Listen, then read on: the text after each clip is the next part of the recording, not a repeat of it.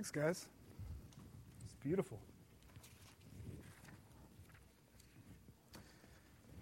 So, on the 22nd of December in 2008, I kissed and hugged my wife and family goodbye, and I boarded a plane to the Middle East.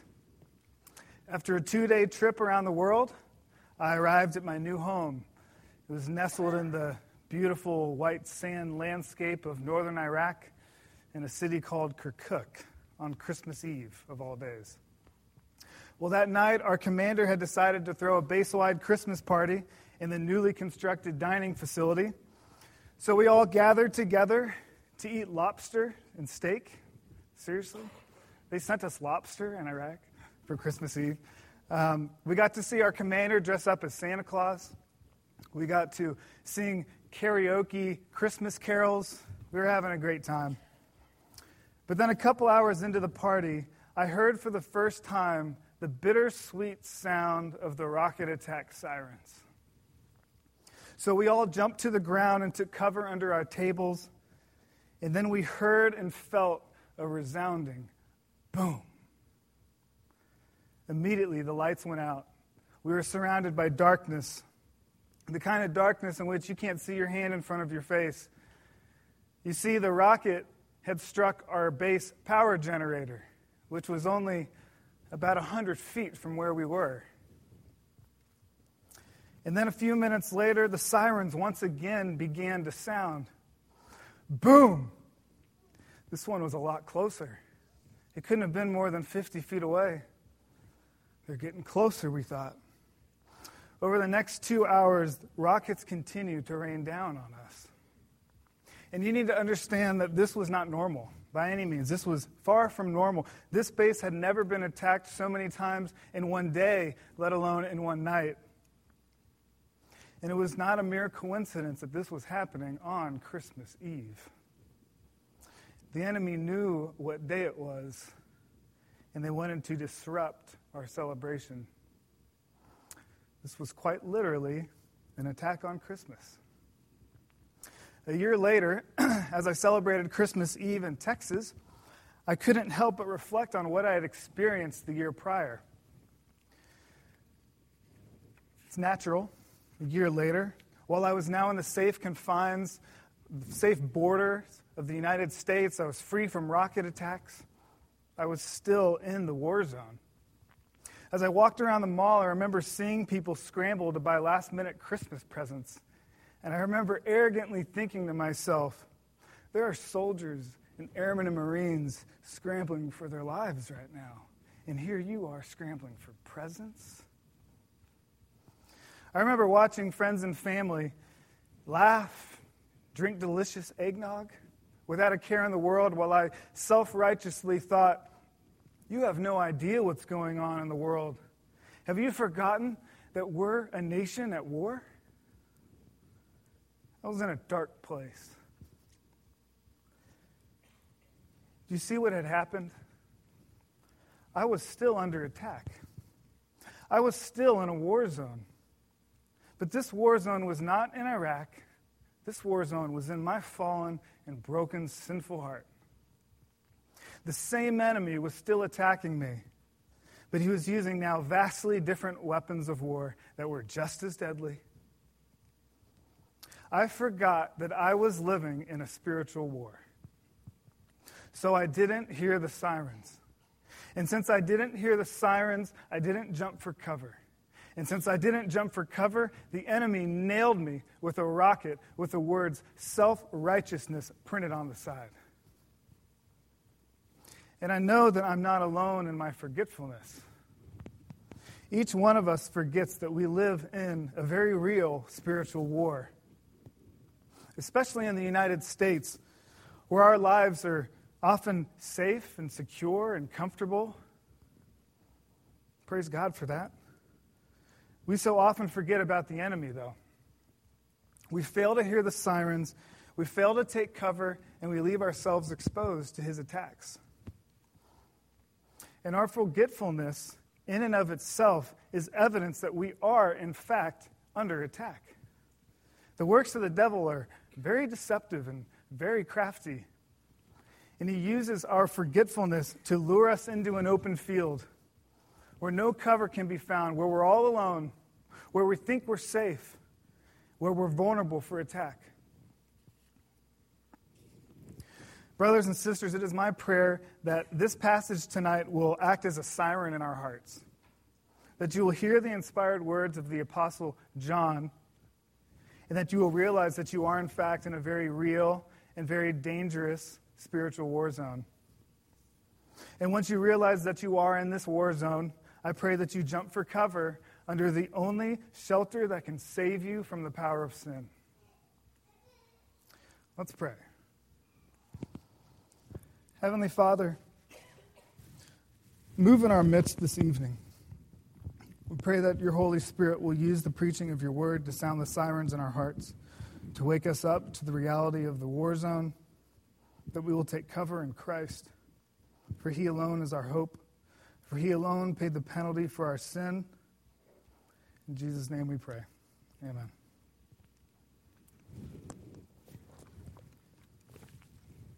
All right, so Throughout the two hours that we were under attack, while I was crouched under my table, while rockets rained down on us that Christmas Eve, I had a lot, to, a lot of time to think. It's amazing how fast your mind can wander when you're in a situation like that for two full hours.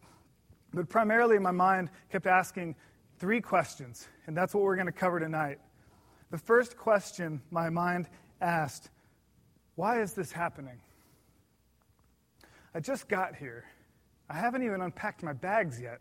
This is my first meal, and while it's great, thanks to the Lobster USA, we, I am brand new. Why is this happening?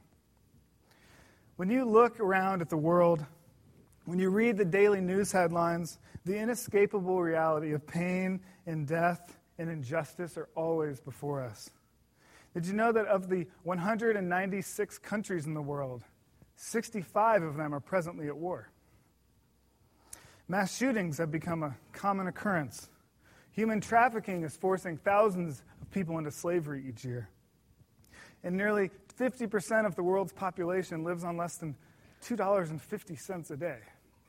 That's three, over 3 billion people in poverty. When you see all this, you can't help but ask, why is this happening? Or when you look at your daily heart headlines, you're confronted with another painful reality. I'm broken. I'm lonely. I'm depressed. I'm angry all the time. My body's breaking down. My family's fighting again. My guilt is crushing me. Why is this happening? Why are we still in a war zone? What did Christ accomplish through his incarnation? Why do we celebrate Christmas? In verse 8 of our passage this evening, the Apostle John is very gracious and he explicitly answers this question for us. He says, The reason the Son of God appeared was to destroy the works of the devil. In other words, Jesus Christ was born to go to war with the power of sin. He willingly entered our fallen world, took on flesh, became fully human to absolutely destroy the condemning grip of sin. He entered the war zone as our warrior and defeated God's greatest foe. And he won.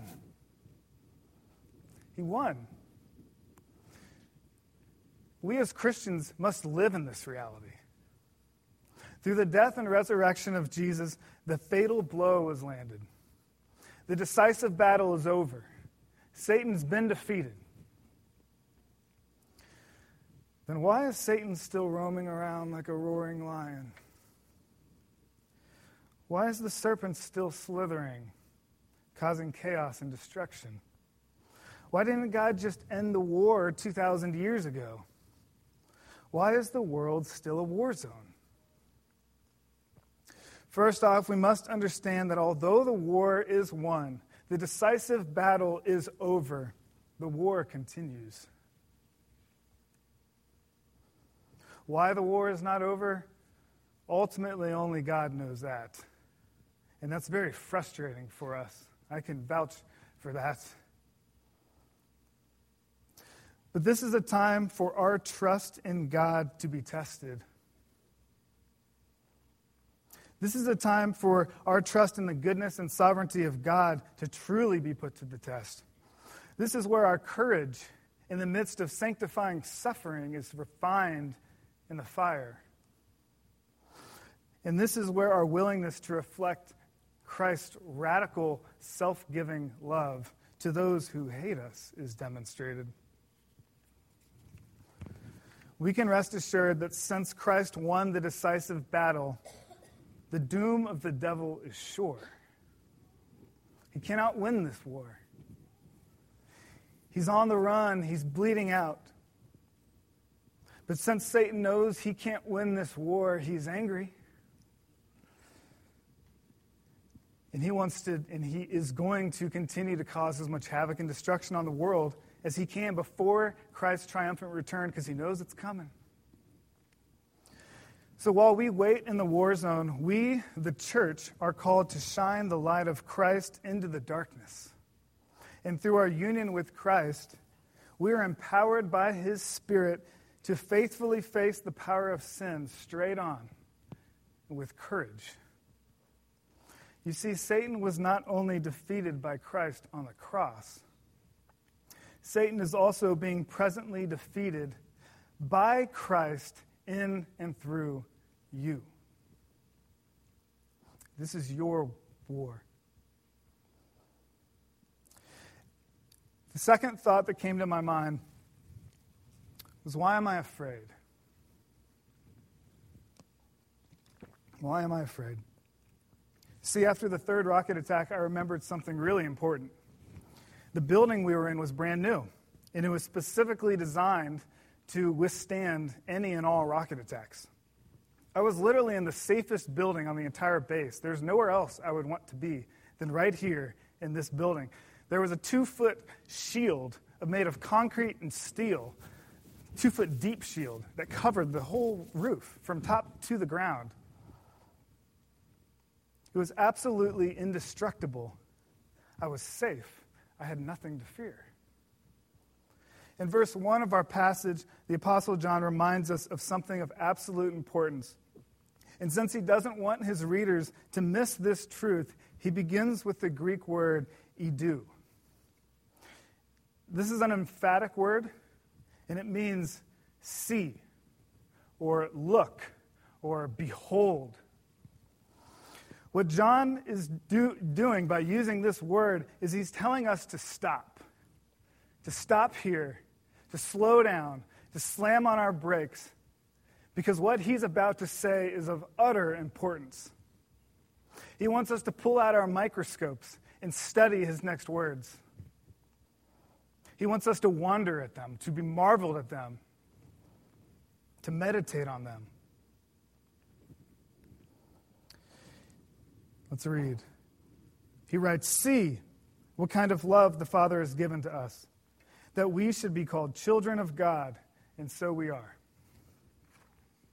And so we are. We have not only been called children of God, but we are children of God. Now, present tense. If we only grasp the depths of our Father's love for us, this war zone wouldn't be as frightening. Because of the redeeming work of Jesus Christ, the Almighty, the Holy, the infinite God of the universe looks at you and I and says, I love you, for you're my son. I love you, for you're my daughter. Marvel at this. Marvel at this this Christmas season. Marvel at how great God loves you. This is love beyond measure. This is love so undeserved. Love so profound that you are called children of God now. To those who may be thinking, how can this be? Why would God love me? I'm wretched. I've sinned too much. You have no idea what I've done. I'm unredeemable. No, my friends. Don't believe this lie. you are redeemable. And through faith in Christ, you have nothing to fear. The apostle Paul writes in Colossians chapter 2 verses 13 to 14, "And you who were dead in your trespasses and the uncircumcision of your flesh, God made alive together with him, having forgiven us all our trespasses by canceling the record of debt that stood against us with its legal demands." In this line, I want you to get this. If your ears aren't on, turn them on now. This he set aside, nailing it to the cross. So, where's your record of debt? All your sins, past, present, future, all of them were nailed to the cross. This is a beautiful verse. The sins you've forgotten, the sins you so desperately want to forget, all of it was nailed to the cross. And by nailing your sins to the cross, Christ landed the decisive blow that took the only weapon that Satan had out of his hands. You see, Satan could no longer go into the courtroom of God and say, Look at this record of debt. He's guilty. Look at all these sins. He's mine. To this, God the Father triumphantly replies, No, he's mine. His sins are forgiven. His record of debt is gone because my son bore them all while he hung on a cross. This is unbelievable. This is why we celebrate Christmas. Through faith in Christ, Satan has no power over you anymore because your record of debt is gone. You're forgiven perfectly, permanently, entirely. Brothers and sisters, if you are united to Christ, why are you afraid? In the words of Paul, for you did not receive the spirit of slavery to fall back into fear, but you received, you received the spirit of adoption as sons, by whom we cry, Abba, Father. Will the attacks continue? Absolutely. We're in a war zone. I want you to never forget that we're in a war zone. But when you take cover in Christ, you're safe because you're a child of God. No more condemnation, no more bondage. You're free. Christmas is a time for us to remember this incredible truth that Jesus was born so that we would be reborn as children of God. The final thought that came to my mind will these attacks ever stop? How long am I going to be trapped under this table? How long am I going to be surrounded by pain and screaming and death? How long until these attacks finally end? Throughout the Old Testament, the phrase, How long, O Lord, is used repeatedly. In the Psalms alone, the phrase is used 15 times. Psalm 6 3, My soul also is greatly troubled, but you, O Lord, how long? Psalm 90 13, Return, O Lord, how long? When you reflect on what Christ accomplished in the state of our fallen war zone that we live in, David's prayer becomes our own this Christmas season. How long, O Lord? How long? You see, Christmas is not only a time for us to remember that Christ was born to go to war with the devil, it is not only a time for us to remember that Christ won the war when he died on a cross. And it is not only a time for us to remember that we are sons and daughters of God now through faith in Christ. Christmas is also a time for us to yearn for the age to come, for our ultimate hope when Jesus returns in glory to renew everything. When God's justice will be fully manifested in creation. When Satan will be finally vanquished and thrown into the fire. When our perishable bodies become imperishable. When mortality becomes immortality In verse 2, John writes, Beloved, we are God's children now, and what we will be has not yet appeared. But we know that when he appears, we shall be like him, because we shall see him as he is. One day we'll be like Jesus. One day we'll see him face to face. One day we'll experience the Father's love in an unfathomable way. One day there will be no war, there will be no pain, there will be no mass shootings, there will be no poverty, there will be no sin, there will be no death. But until that glorious day, take cover in Christ. Take cover in Christ at work. Take cover in Christ in your home. Take cover in Christ when you're with family and friends this holiday season. Take cover in Christ when you're full of joy and when you're full of sorrow. Take cover in Christ when you feel loved and when you feel alone. Take cover in Christ when you're fighting the darkness and when the darkness is scratching at your door. Take cover in Christ always, for you're a child of God. Let's pray. Gracious Heavenly Father, thank you for your word tonight. Thank you, Lova, that you love us so dearly that you would send us your only Son to become fully man, to live a perfect life, to die on a cross, to be resurrected, to ascend to glory, so that we might be called children of God. We pray that we will remember these things this holiday season, that we will remember that we're in a war zone, that we will remember that we need to take cover in Christ. We thank you for this church, for this season. And it's through Jesus' name we pray. Amen.